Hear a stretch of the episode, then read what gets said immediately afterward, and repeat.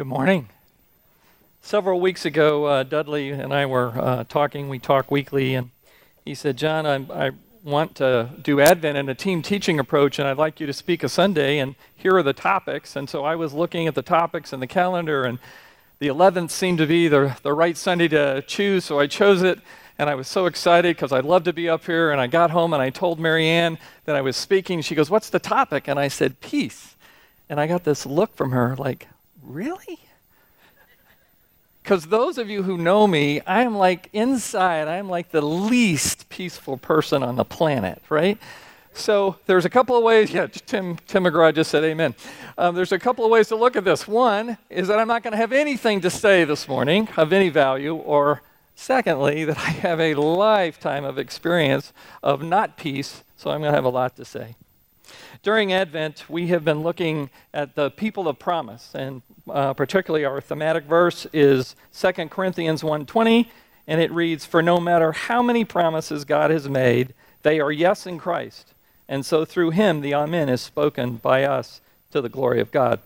And I really have been thinking about this verse and about those promises as we've gone through our studies week over week, and I realized that those promises that are yes in Jesus are really great and deep desires, kind of sort of like natural desires that we have in our hearts. So when you think about faith and hope and joy and peace, think about the fact that we all long for those things and that, that, that the longing can be satisfied in those promises that are yes in Jesus. The Hebrew word for peace, and we're familiar with this, is the word shalom, and it has interesting meanings. It can mean tranquility, completeness, soundness. It can even mean uh, friendship, uh, particularly when it's uh, in reference to God. But in the English, peace has different meanings, and we all sort of have different ideas of what it takes to actually have it. And that reminds me of the woman who's walking along one of our beaches here locally, and she comes upon an Aladdin's lamp. And she's thinking there must be a genie inside, so she rubs it, and lo and behold, the genie pops out. And she gets really excited, but the genie has to cut her off because, uh, look, lady, I know what you're thinking, but the industry of genies has fallen on hard economic times. So you don't get three verses or three wishes anymore. You only get one. So give me your best shot. And the lady right away says, "Oh, I know exactly what it is. I want peace in the Middle East." And she pulls out this map and she shows the genie those countries that she wants to be at peace. And he gets all ticked off. He goes, "You got to be kidding me. These countries have been fighting each other for thousands of years. There's no peace that's going to happen there. I'm good, but I'm not that good. I can't do that wish. Pick another one. So she thinks for a second. She goes, Oh, yeah, I need a husband. And he has to be handsome and he has to be kind and considerate. He needs to be athletic, but I don't want him sitting around watching sports all day. He needs to be able to cook and handle himself in the kitchen. He needs to help with chores around the house. And oh, yeah, he has to get along fabulously with my family. Genie's reply is Can I see that map one more time? so I don't know if your peace is peace in the Middle East or peace that you have a good mate, but during this time of year, we see, um, I put this verse on your outline at the top. It's from Luke, it's the Christmas story, and the angels cry out, Peace on earth. And you know, I, you see that everywhere this time of year. I know I just saw it on a, a Christmas card. And I thought to myself, how, how often I read that and I don't really even think about it. I don't even contemplate what that could possibly mean. And so I thought maybe we could take a, some time to look at that. But when you think about today, December 11th, we are exactly Hopefully, this isn't a shock to you. We are two weeks from Christmas. Christmas Day is in two weeks. So the freakout's beginning to happen internally, right? There is presents. There are presents we got to buy, and then we got to get them wrapped. The house needs to be cleaned. Maybe it still needs to be decorated. Some of you are preparing the holiday favorite foods that are going to be eaten by everybody. Um, maybe you got a, you're a single parent and you have childcare issues that are going to happen here in another week when the kids are out of school um, families are going to be um, meeting and gathering, and so that means travel. And of course, it also means that families are going to be meeting and gathering, and there's all the issues that come with that. So, um, and then on top of all of that, there is all of this food, and then maybe there's going to be all of this overeating. So, there's plenty of things to not have peace about. And you may even find yourself during this holiday season or any holiday season, if I could just get some peace and quiet. For some of you, though, um, the holidays stir up different emotions, emotions that you would rather leave undisturbed. Maybe we remember lost loved ones. I think about uh, my own family. Uh, my mom, um, her father, mother, and brother died nine years apart, if you just did that over an 18 year period. And they all died within a week in December. So if you look at the calendar for her, she reminisces about her mom and her dad and her uh, brother. And it's a very sad time for my mom. And many of us are like that as we remember our loved ones that aren't with us during the holiday. Other of us just remember Christmas being a bad time. There was fighting, there was addictions, there was overindulging. And then for others, it got even worse to where family members or extended family members um, would participate in various kinds of abuses. And so, for those of you that are in this predicament, you're sad, you don't really like the holiday. Sometimes it's to be avoided, and most certainly you approach it with caution. But, you know, the holiday season isn't the only time of the year that, that has problems. I think uh, what you see in our culture today, uh, just arguments over which lives matter most. I think about the disputes and the arguments that have taken place over this past uh, election. And as we think about people who will hold political offices and be our leaders, we seem to be arguing more and more over those things. Then there's just plain outbursts of anger that lead to all sorts of violence, whether that's road rage, mass shootings, you can just pick it. And then there's all the just typical day to day things that we deal with divorce, addiction, sickness. And that sickness can be chronic or can be terminal. And then we have financial woes. That doesn't hold itself just to this country. As we look worldwide, we see all kinds of economic strife, we see all kinds of conflicts. I think about countries that have been at war literally for thousands of years. Um, I found this statistic. This is one that Dudley has used before. Do you realize in the 3,500 years of recorded civilized history that there's only been true world peace about 7% of the time? So that's between 260 and 270 years. So less than 300 years of peace over 3,500. That's not a lot of peace. So, whether you're dealing with first world problems or problems that are so much more severe, have you ever asked yourself, and this is on your, uh, on your outline, why is there so much conflict? And actually, I want to back up for a second. Uh, when, when I think of peace, I, I grew up in the 60s and 70s, and so my idea of peace is totally different. And I put together this montage for you of just things that are happened back then and things that are happening today that look so similar. And who's the guy in the middle? John Lennon. And he had uh, a song that became famous. Its refrain is famous, right? All we are saying is what? Give peace a chance. So let's see if we can give peace a chance this morning. Uh, the first thing I want you to see in your outline is why is there so much conflict? And here's Jesus, the, just so that you get the context of this verse. Jesus, the Passover supper has uh, taken place, and Jesus is now having a very intimate conversation with his closest disciples, and he says this to them towards the end of it I have told you these things so that in me you may have peace. In this world you will have no trouble at all. Not so. You will have trouble. But take heart, I have overcome the world. So I thought, isn't that interesting that here we, here we have Jesus, the Christ, saying that we're going to have trouble. And so I thought maybe I should look at maybe some reasons why and what kinds of uh, trouble you might have. So, again, to your outline, the first thing I want you to see is that we have external and internal trouble. Each week, we do the good news and the bad news, and a key uh, verse in that is from Romans 3:23, and it says, "For all have sinned and fall short of the glory of God."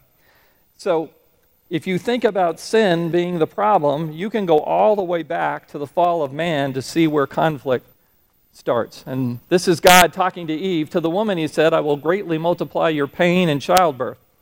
In pain, you will bring forth your children. Yet your desire will be for your husband, and he will rule over you. So there's a couple of things that I see here. One is pain. We're going to get to experience pain where we didn't before. And then the other, and you might miss this as you look at the end of this, this verse, is that the roles that God had for men and women change a little bit to the point where there might now be competition for who's going to lead the family. So, my question is those of you who are married, do you have any of those problems in your house?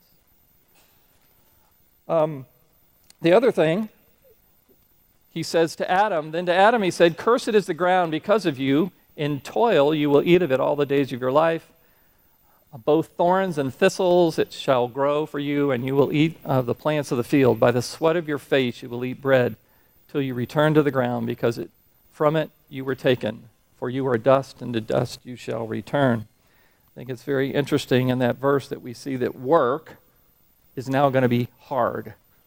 And then next to that, we see that death comes. There is God telling us that we're going to die. We come from dust, we're going to return to dust. Um, so you, you have sort of those external troubles, but what about internal? And I want you to see what Paul has to say about that.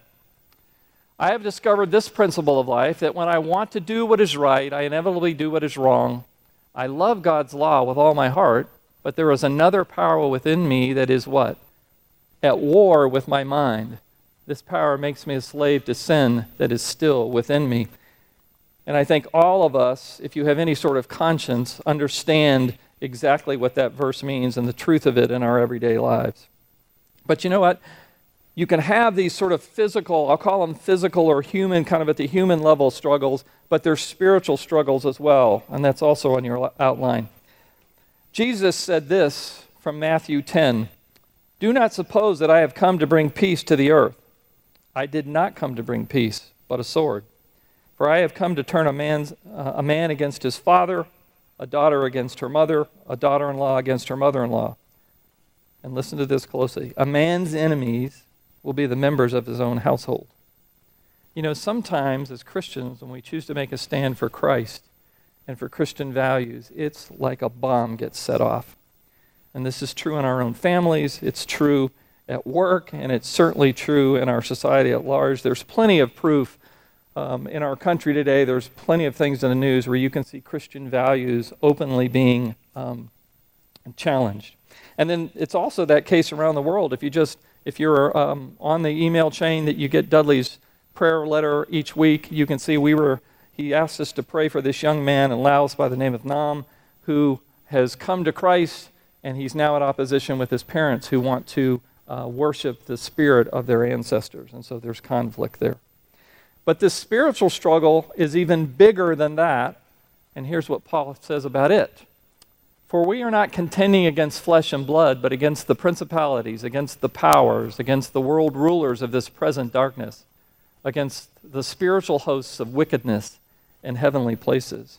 So, as Christians, we know that we have heavenly help, but I need you to also understand you have heavenly opposition, that this conflict is huge. Um, one thing I wanted to, to just bring to light, if you haven't even thought about this, when you're in church, especially when we're here, at Dudley always says, if you don't know the answer, the answer is always what? It's Jesus. So when you think about conflict, what about the life of Jesus? Did he have conflict? Well, he most certainly had conflict. And when I think about it, I think just think about his birth. We romanticize the, the nativity. You realize that he was born in a stable, right? And so this stable was probably full of smelly donkeys. So I'm thinking that this place had a terrible stench to it. And then we see that he was laid in a manger. Well, do you know what a manger is? It's a feeding trough. They throw hay in a manger. That's where the animals go to eat. And so that's where Mary lays him. She lays him on prickly hay. And then it says that he was wrapped in swaddling cloths. Translation, he was put in rags. They didn't have money. They were poor. They had to move. Dudley was telling us that a couple of weeks ago about how many times the family moved when Jesus was uh, just a, a young boy. And then I think about the fact that they, living in Israel, we also learned a few weeks ago that Herod had basically taxed the country of Israel into poverty. So Jesus was born into poverty. His father was a carpenter, which meant he was a manual laborer. That's what Jesus learned to do. He learned to be a carpenter. There was probably hard to find work there probably wasn't a lot of play. They probably bartered, if you can think about that, right? They would go fix something for somebody in return, they might get food or another favor. And then if you just look at Jesus' ministry, nobody understood him, right? His family didn't understand him. His disciples didn't understand him. Pharisees certainly didn't understand him, and neither did the government of Rome. So there was plenty of conflict for Jesus. So, with all of this conflict that we live in the middle of, you might want to ask yourself, and this is on your outline, how can you have peace in the middle of all of it? In that same intimate time that Jesus spent with his disciples, he said this, and this is our uh, verse for the week Peace I leave with you, my peace I give you. I do not give to you as the world gives. Do not let your hearts be troubled, and do not be afraid. I think this verse is so interesting. When you think about peace here and you think about Jesus leaving his peace, he's really referring to the Holy Spirit here. So when you think about this verse and what he's saying, think of it uh, that way. So, what should you do with this peace? What should you do, Christian, with the Holy Spirit? And on your outline, what I want you to see two things. The first is let God's peace rule your hearts. Um, this time of the year, we, um, there we go. We see a lot of prophetic descriptions of Jesus. We hear King of Kings, Lord of Lords, and Prince of Peace. So if Christ's peace is going to rule you, look at that first word. You have to let it, you have to permit it, you have to make a choice to obey your ruler. And this means submitting to his authority and obeying his commands, loving him like he said. I have uh, an example. This is a, a, personal example. And you need to know before I tell the story that there are, there are two versions there's, there's my version, and then there's Marianne's version. I grew up in Florida, and I'm used to Florida weather patterns. And uh, many years ago, about 30 years ago, Marianne and I uh, moved to Huntsville, Alabama. And Huntsville is in the north central part of Alabama, and it's kind of in the middle of nowhere in terms of traveling. You kind of have to want to be in Huntsville to get there. And so you have to, to fly there, you have to connect through another place. And then typically there are commuter airlines that get you between Huntsville and, say, Nashville or Huntsville and Atlanta. And so I didn't know anything about the, the weather patterns in Huntsville, and that in the fall and in the spring, you have all of this warm air that drifts northward from the Gulf, and then you have these cold fronts that come down, and when those two masses meet, you have friction. And you have what I call disturbed air. And so we were on our house hunting trip, and we go to get on the plane, and I look out, and it's not a jet, it's a prop.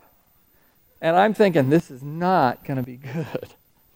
And so we get on the plane, and so my this is this is my version that's different from Marianne. We barrel rolled all the way to Atlanta from Huntsville. It, that air was so disturbed. And the pilot came on and said, Oh, I'm so sorry. Every time I try to avoid a cloud, I seem to bounce off another one. Oh, ha ha ha ha ha. I am a wreck. I am holding on to stuff. I'm trying. I'm looking around. I'm trying to figure this whole thing out. And I look at Marianne, and she's sitting there reading a magazine, drinking a glass of water, at total peace. So we get off the plane. I did survive. We get off the plane, and I say, "I was a wreck. You were sitting there just reading your magazine." Weren't you afraid? She goes, Oh, no. I turned around. The, the flight attendant was in the galley. She was refilling the drink container. And I figured if it was safe enough for her to be working, then I didn't need to worry about it. So I just cooled down and read my magazine. Oh. the point is that if you'll focus on the authority, especially when it comes to the conflict in your life, if you focus on Jesus and his peace, you can smooth out your ride. The second thing I want you to see is that let God's peace guard your heart. And this is a, a, verse I think we're all familiar with. And the peace of God, which transcends all understanding, will guard your hearts and your minds in Christ Jesus. So as you choose to follow the authority, Jesus, peace comes. And just think about it this way what do good rulers do? They, pro- they protect their subjects. And Jesus does the same thing. I have an analogy for you. I hope we'll try to bring this um, and make some sense out of it. What is this? It's a cruise ship. We have any people like to cruise here? I like to cruise. Does anybody here like to cruise? So you get out into open waters, and what happens? It Starts to get rough, doesn't it? And you start looking at the waves. Should I stop swimming? Cruise ships have these things. It's called a stabilizer, and they extend those things out, and it helps to smooth out the ride when you're on the rough seas. And so, this is exactly the role that God's peace is to play in our lives it's to be our stabilizer. God's peace doesn't take the conflict away, it's not supposed to. Jesus said, You will have trouble. But his peace is like the boat stabilizer. It doesn't take it away, but it helps to stabilize and smooth out that ride. Does that make sense to you? You know, when I see people who do this, that use peace, and we have examples of that in our church, they just react so differently to their situations, so unexpectedly. I mean, just go to a Christian funeral versus a secular funeral and look at the difference in how people react. Look at the, how the family reacts versus that, versus people who don't know Jesus. It's a totally different situation. Sometimes it's even mind boggling. All right, so I've been talking basically to Christians so far. So, what if you're here and you don't know anything about God's peace? We would say you're not a Christian. So, I want to talk to you for a little bit. And the question you might have is how do I get access to this peace? Well, the first thing that I want you to see, and this is on your outline, is that you need to recognize that you are not at peace with God. And I know that that is not a pleasant message, especially at the uh, Christmas season, but it is exactly the heart of the bad news. The evangelical church uses this next verse a lot. And in fact, if you said, What is the cornerstone verse of the evangelical church? it would be this one. And it's John 3:16, right? You could even probably say this without thinking. For God so loved the world that he gave his one and only Son, that whosoever believes in him shall not perish, but have eternal life. And that message is such a great message. But for me, the verses that follow have a different message that's so sobering. And I have those for you here as we go to verse 17. Look at what they say. For God did not send his Son into the world to condemn the world, but to save the world through him. Whoever believes in him is not condemned, but whoever does not believe stands, look at this, condemned already, because they have not believed in the name of the one and only, in God's one and only Son. So the question is, what does Jesus mean by condemned? Well, it simply means those who do not accept Christ are in a condemned state before God. And this is very troubling to us because, in our very nature, we don't believe that. We don't think that. We think that somehow we, we're in a I'll call it a favorable position or a favored position before God, or maybe even a state of grace, and then maybe, maybe we do something wrong and you know we have conflict with God. But that's not what the Bible teaches us. And in fact, week after week, we hear this verse from Dudley, uh, Romans 6:23. The wages of sin is what? It's death, right? So if we've all sinned, and if the compensation for sin is death, doesn't it stand to reason that if you don't have Christ, that you're condemned? The late pastor James Kennedy of Coral Ridge Presbyterian Church, I heard him speaking about this once, and I just really love uh, the way he said this. He goes, You know, we think that we've committed some minor offense. Think of it like a misdemeanor, like a traffic violation. But the truth of it is, in God's eyes, that we're like the hardened criminal that's on death row. And that's the way we should see ourselves that we're deserving of the sentence that is about to be carried out against us because of our sin. This is what Jesus said, explaining this to the disciples later in that uh, chapter in John. Whoever believes in the Son has eternal life, but whoever rejects the Son will not see life, for God's wrath remains on them. Does that sound like peace to you? It doesn't to me. But you know what? God doesn't want you to incur his wrath. He wants you to see that he sent Jesus to earth to live the life that you couldn't live, to go to a cross and die on that cross, really a sentence that it should, should be carried on, out on each one of us.